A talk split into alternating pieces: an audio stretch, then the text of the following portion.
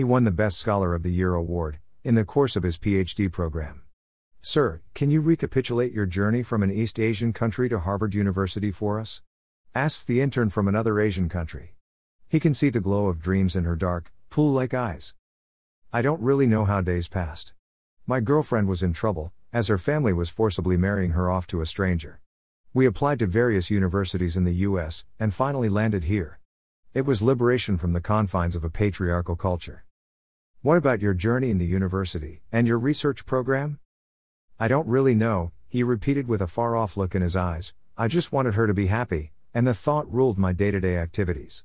She teaches in the same university now, and we are happily married. The intern gave up with a sigh.